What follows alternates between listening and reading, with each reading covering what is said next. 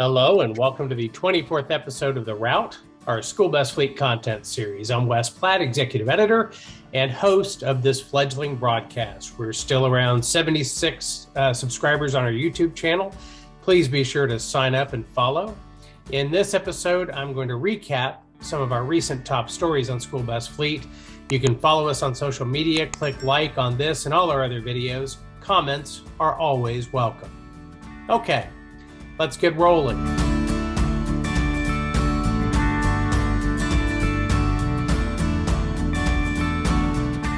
Our first stop is Kennebunk, Maine, where Miguel Cardona, the U.S. Secretary of Education, met with school bus drivers, trainers, and mechanics from Regional School Unit 21 about the driver shortage and other concerns they face. One trainer, Cindy Messier, noted that the training manual for drivers is intimidating. Cardona pointed out that the extended waiver of the under the hood elements of the CDL test is a positive step on behalf of bus drivers, but he also wants to take a look at the manual and see if there's anything they can do to simplify that. What else do you think should be done to help deal with the staffing shortage? Share your thoughts in the comments. Our next stop is Lisle, Illinois, and the corporate offices of student transportation provider National Express which named Nick Voisard as the new direct, senior director for electric vehicles in North America. Formerly the company's director for business development, he'll now focus on building and expanding National Express's zero emission efforts across the company's school bus, shuttle, and transit divisions. And next up, Washington, D.C., where the NSTA held its first bus in with legislators after a two year hiatus due to the COVID 19 pandemic. Highlights included uh, Bronze Bus Award, the uh, Legislative Champion Awards for prime sponsors of the Stop for School Buses Act, including U.S. Senators Gary Peters from Michigan and Todd Young from Indiana, and Representatives Julia Brownley of California and Jackie Walorski of Indiana.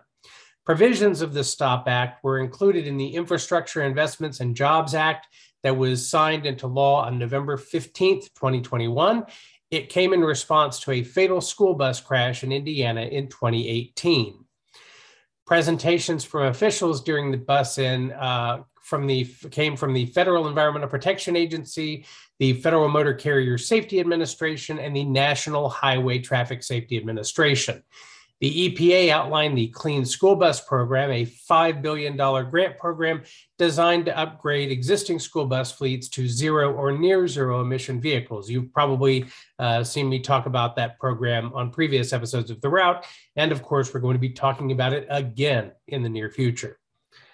And they held a panel discussion called Working with Your State Legislatures Coordination Between State and National Associations and this program highlighted the importance of collaboration between national and state partners and how this coordination can lead to successful legislative and regulatory outcomes. Speakers included Sherry Heim, Executive Director of the Wisconsin School Bus Association, NSTA Counsel Rich Kelly, and Curt Macysyn, Executive Director of the NSTA. Said NSTA President Karina Noble, NSTA's return to Washington was a success as evidenced by record attendance and an increase in association membership in recent weeks and months. We are grateful for the participation of our members and the support of our federal agency partners who provided us with key information on programs under their purview that directly impact student transportation. Macysyn said he hopes for more industry engagement at the association's annual meeting and convention, currently scheduled for July 24th to 27th in Niagara Falls. And I can say I'm looking forward to trying to get up there for that as well. Looking forward to seeing everybody. And our last stop is Silver Lake, Indiana, where Kerlin Bus Sales and Leasing Inc. won recognition as 2021 Dealer of the Year from Thomas Built Buses. It's the third win for Kerlin Bus Sales since 1988, other regional winners recognized included New England Transit Sales Inc. in Tyngsboro, Massachusetts, Matthews Bus Alliance in Orlando, Florida, my old hometown where I grew up, Sonny Merryman Inc. in Evington, Virginia, Bus West Inc. in Carson, California. Congratulations to the team at Kerlin and all the other dealers recognized this year. All right, it's time to park the bus for now. Thank you for watching. Don't forget to like and subscribe. Tell your friends about the route. Reach out to me via email at wes.platt at bobit.com. Tweet us at schoolbusfleet. Drive safely and see you next time on the route.